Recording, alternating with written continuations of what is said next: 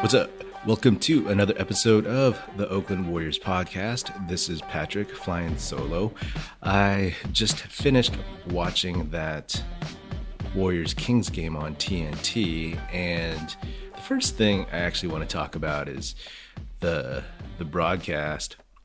I guess they're doing the remote recording thing uh, because of the pandemic, and they're working out the the kinks. But it's kind of a trip, right? Like basically, Kevin Harlan and Grant Hill felt like they were just at home, you know, and uh, for like half the game, Kevin Harlan's audio was he sounded like AM radio, like he was like muffled.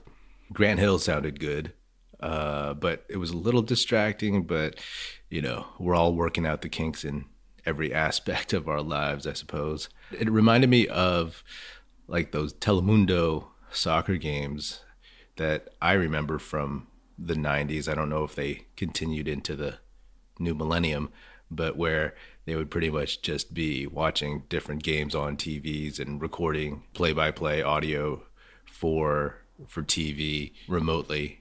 But they fixed Harlan's audio somewhere in the third quarter, and I was very, very appreciative of that. On to the game. Steph looked good. Steph looks like he's good to go, get into the bucket. I think it's kind of unfair when people say Steph missed a ton of games and he has a problem staying healthy. It's not like he has recurring knee injuries or anything like that. He just had a freak hand injury and nerve issues. So hopefully he can make it through this whole season, the majority of it with rest in the compacted schedule. But I think I think he looked pretty good. His three point shot wasn't falling, but he was adjusting and getting to the bucket and making his two point shot. So that's that's that's always a good sign. I guess the only issue would be if for some reason unknown to us that there's still a nerve issue in that hand that he broke, but I really don't want to speculate on that. That's his left hand, his shooting hand is his right hand. I'm going to think positive thoughts for once and assume that his hand is good to go and he's just kind of getting his legs and getting his rhythm, not worry about Steph for the regular season. Some quick notes about the Sacramento Kings, just observations watching them. Uh, Halliburton looks good, you know, like there was part of me that thought that the Warriors should maybe trade the Minnesota pick for 2021 and get a second pick in the lottery, the most recent lottery, and take Halliburton. I mean, the dude dropped to what, 12, I think? But when you watch him out there, he just knows how to play. He has like those intangibles. He's a smart player. And I think he's going to be a good pickup for the Kings. I think he'll be in the rookie of the year conversation. He projects a kind of savviness on the court, which uh, I wish, I wish uh, the Warriors had more dudes like that. Marvin Bagley, man. Every time I see him, I think about the fact that they passed on Luka Doncic just to draft Bagley. I mean, he might be a serviceable NBA player, but I mean, even right now, like the dude, his arms look kind of like my my arms. They look kind of untoned and and and a little doughy. You know what I mean? Uh, so what will they get out of him? I don't know, but he's not Luka Doncic, and he's also not even Trae Young. So that's going to hurt Kings fans for probably a long time. Uh, De'Aaron Fox, man, that guy is fast as hell. I hope that he takes his game to the next level. I would love to watch a matchup between him and Ja Morant, two young dudes who are super athletic. Fox has a has a good future. Still doesn't mean they shouldn't have drafted uh, Luka, even if they had a point guard looking at Hassan Whiteside, um, you know, there were some draft comps for James Wiseman that he was similar to Hassan Whiteside. And looking at Hassan Whiteside, I just think that's totally unfair to Wiseman. No offense to uh, Hassan, but I mean, Wiseman's way more athletic. He's in better shape. He's a skinnier dude. He probably has more skill. I mean, allegedly, I haven't seen it for myself. None of us have yet, but that's just a lazy comp.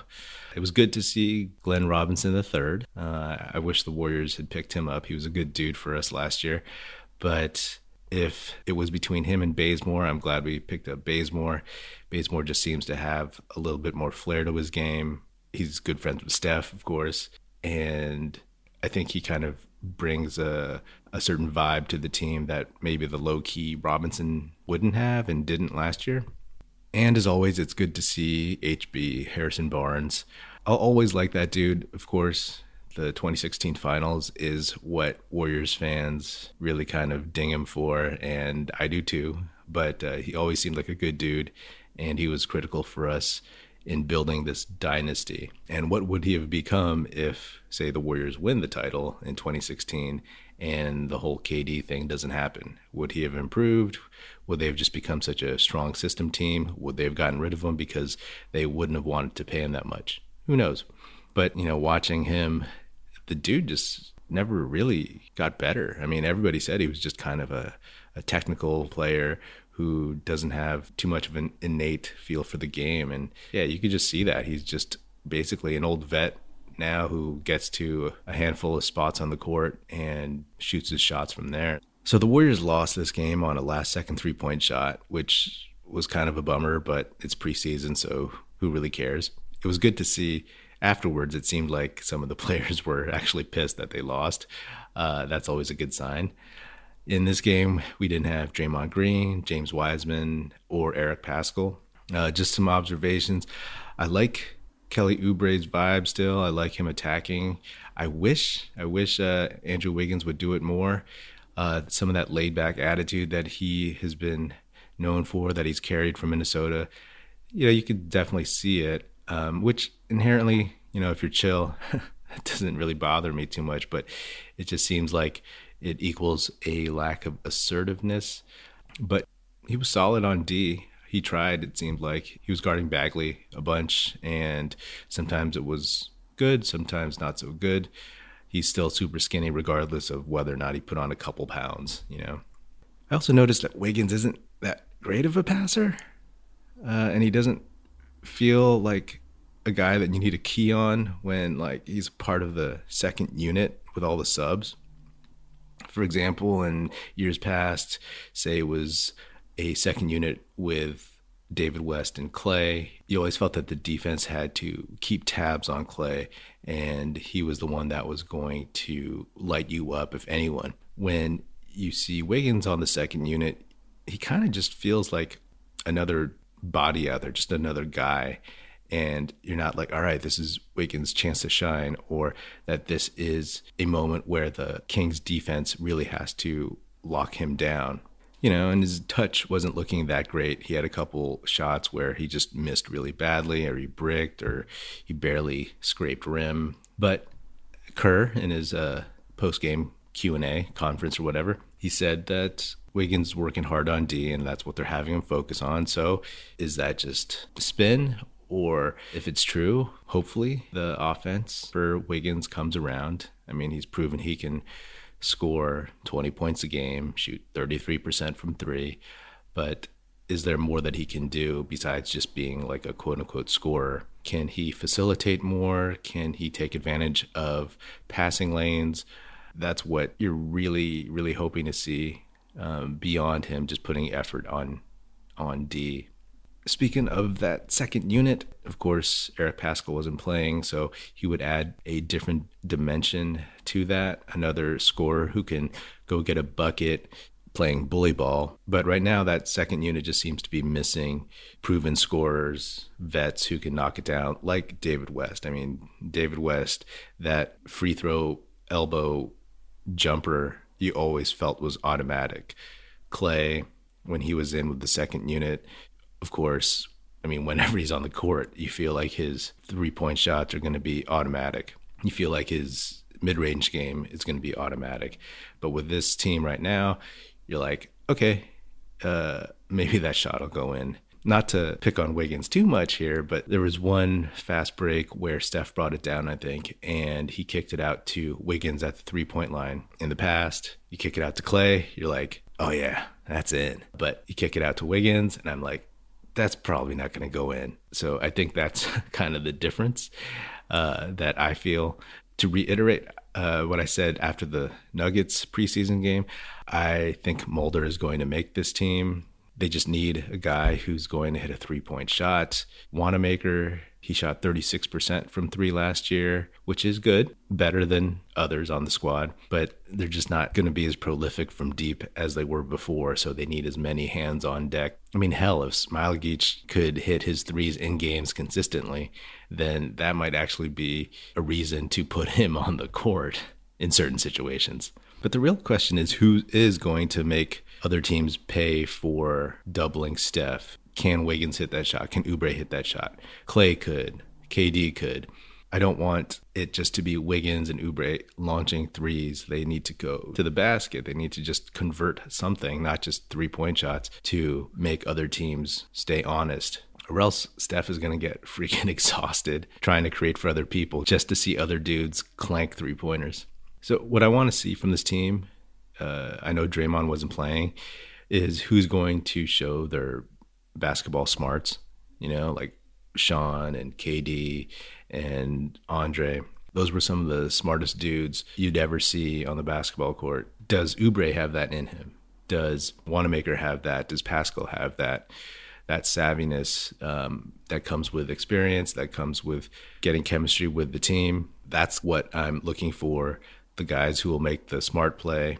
I mean, honestly, like uh, the Halliburton types the ones that'll know exactly what to do at the right time, make the right basketball play. Speaking of which, I'm on uh, Nico Mannion Island. I am full on staking my claim. I'm buying on the cheap on Mannion Island. I think that there's obvious things. He's not 6'3. Apparently, he's listed at 6'2. Uh, he doesn't have the widest wingspan, and he's not the quickest. But I like what I've seen from the guy so far. Some people say he's slow. Okay. But I'm not saying that he's going to contribute now to the season in the playoffs or whatever, but I think he's worth keeping and developing. Of course, they've signed him to a two way. And once the G League starts, I hope he can get in there and really honestly he should he should dominate. When he gets on the court, he doesn't look scared. He looks really confident. He looks like he wants to take on the challenge. He didn't back down from De'Aaron Fox, who is light years quicker than he is. But Nico Mannion looks like he knows how to run an offense. He looks like an actual point guard, not just like some guy who knows how to bring the ball up the court. He seems to make the right basketball play. You know, he was on a couple breaks and he passed to the right guy. I personally wanted to see him throw it down, but he's definitely one of those guys that bigger dudes see as a huge SWAT opportunity that they just want to go block him. And that's why he can dish dimes to other guys uh, running on the break with him. But I have faith in the kid. Uh, his shot wasn't going down. He hasn't been hitting many shots in the, these first two games, but you know, he got his first two points on a floater. And I think he needs to shoot tons of floaters. I mean, he needs to basically pick up the best parts of Steph's game he will obviously never be Steph Curry, but he needs to pick up the tricks of the trade that allow Steph to score while not being the most athletic himself. Floaters, hezzies, whatever it takes to get to the basket or to get another guy open. That's where I think his value and his reasoning for turning down other teams to come to the Warriors makes the most sense because it's not like Steph is the best defender. He puts in the effort. He's smart. He's savvy. He Picks and chooses his spots, and that's what Mannion's going to have to do. I don't know. I just like the kid's demeanor on the court, and it seems like both him and Wiseman see the opportunity that they have of being with this championship organization that has these vets and this coaching staff and this front office, and they see an opportunity to really make the most of it and really to be good NBA players, great NBA players, whatever. Now, the center position, earlier I thought that with James Wiseman being out with COVID, that Marquese Chriss and Kevon Looney would really solidify their hold on the depth chart for center. But I mean, you just watch them play against Whiteside, Bagley, guys who are either bigger or more athletic. I mean, Kevon Looney just looks like he's, you know, even more ground bound than before. Great player, does all the right things, but, you know, he obviously has those limitations. You just see those guys and you're like, okay, they really, really need like a big body. and that one clip that went around of Wiseman's first practice with the Warriors, you know, I'm sure they just cherry pick the best stuff. But what I love about that is that he is athletic. Uh, he runs like a dude who is not seven feet tall. That is not seven one. He doesn't run upright like a big stiff. He like he gets low when he runs, and he runs like a guy who's six six, six eight. You know what I mean? So that's really encouraging. I mean, when you look at his old highlights, sometimes you forget he's seven feet tall. And hopefully that translates. Like there was the one clip of him getting the loose ball and just taking off. He just starts dribbling. He doesn't grab it with two hands or panic or look around for a point guard to pass to. He just, the ball's loose and he just starts pushing it up the court. So he seems like a smart kid. He seems like somebody who is not going to try to do too much. And he seems like somebody who can catch a pass. Sometimes you get these big dudes who have like hands of stone who you throw them like a, a, a, a no look pass while they're cutting down the lane and it like just hits them in the face or something. I don't know if Wiseman's going to play in the final preseason game.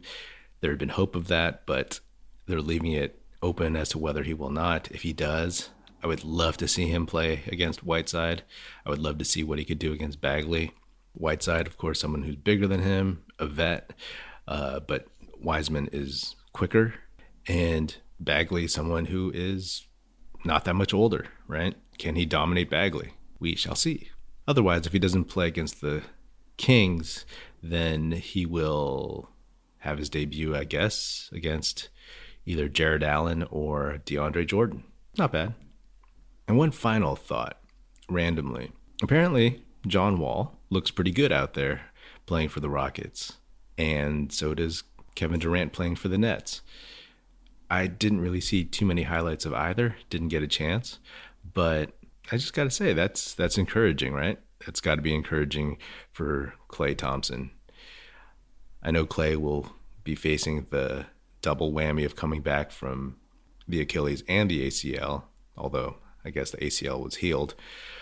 But you look at KD, you look at Wall. KD's game is built on, I mean, a, lot of things. He's really versatile, but his shooting, getting to his spots, Wall's game is based on athleticism. So somewhere that kind of runs the spectrum of things that Klay will need when he comes back from his Achilles. So I don't know. I know I'm getting ahead of myself here, but I'm looking for any sign that Klay is going to be more than just a spot up shooter when he comes back. I don't want him to be Kyle Korver just yet. He has like five or six years until he just becomes that guy. Okay, well, maybe like three or four. I don't know, but not right away. So fingers crossed. I'm always going to be I'm going to be tracking those guys and DeMarcus Cousins too because he also tore his Achilles and he tore his ACL. Obviously different position, different game, but can those three guys look close to what they were before? And one final final final thing um in our last episode Vu Bang and I talked about our memories of Andrew Bogut, the recently retired center from the early days of the Warriors dynasty. A player that really took the team and transformed it into a team that could actually play defense. Uh, he was like somebody that the Warriors never had before. They never had a center that was any good. But uh, just one memory like uh, whenever I see Grant Hill, I just remember after, I think the Warriors' first title in 2015, they were doing an on court interview with NBA TV and they were all, you know, set up there. They were interviewing Andrew Bogut, and Andrew Bogut called Grant Hill Steve. And I'm pretty sure he thought he was Steve Smith. And Grant Hill's reaction was kind of just like he kind of took it in stride like a pro and and laughed it off or kind of chuckled to himself. But I always thought that was one of the oddest things I'd ever seen. I mean, how do you not know Grant Hill? Uh, but anyway, uh, that's that's what makes Bogut Bogut. That's all I got. Thanks for tuning in to another episode of the Oakland Warriors podcast. Feel free to hit me up at Patrick Epino, E P I N O, on Twitter if you got something to say. And be sure to check out our website, oaklandwarriors.com. Please uh, feel free to rate us, say something nice, and I will check you out on the other side. Music in this episode provided by Paper Sun. Special thanks to Paul Amardo for production support. See you next time and go Dubs.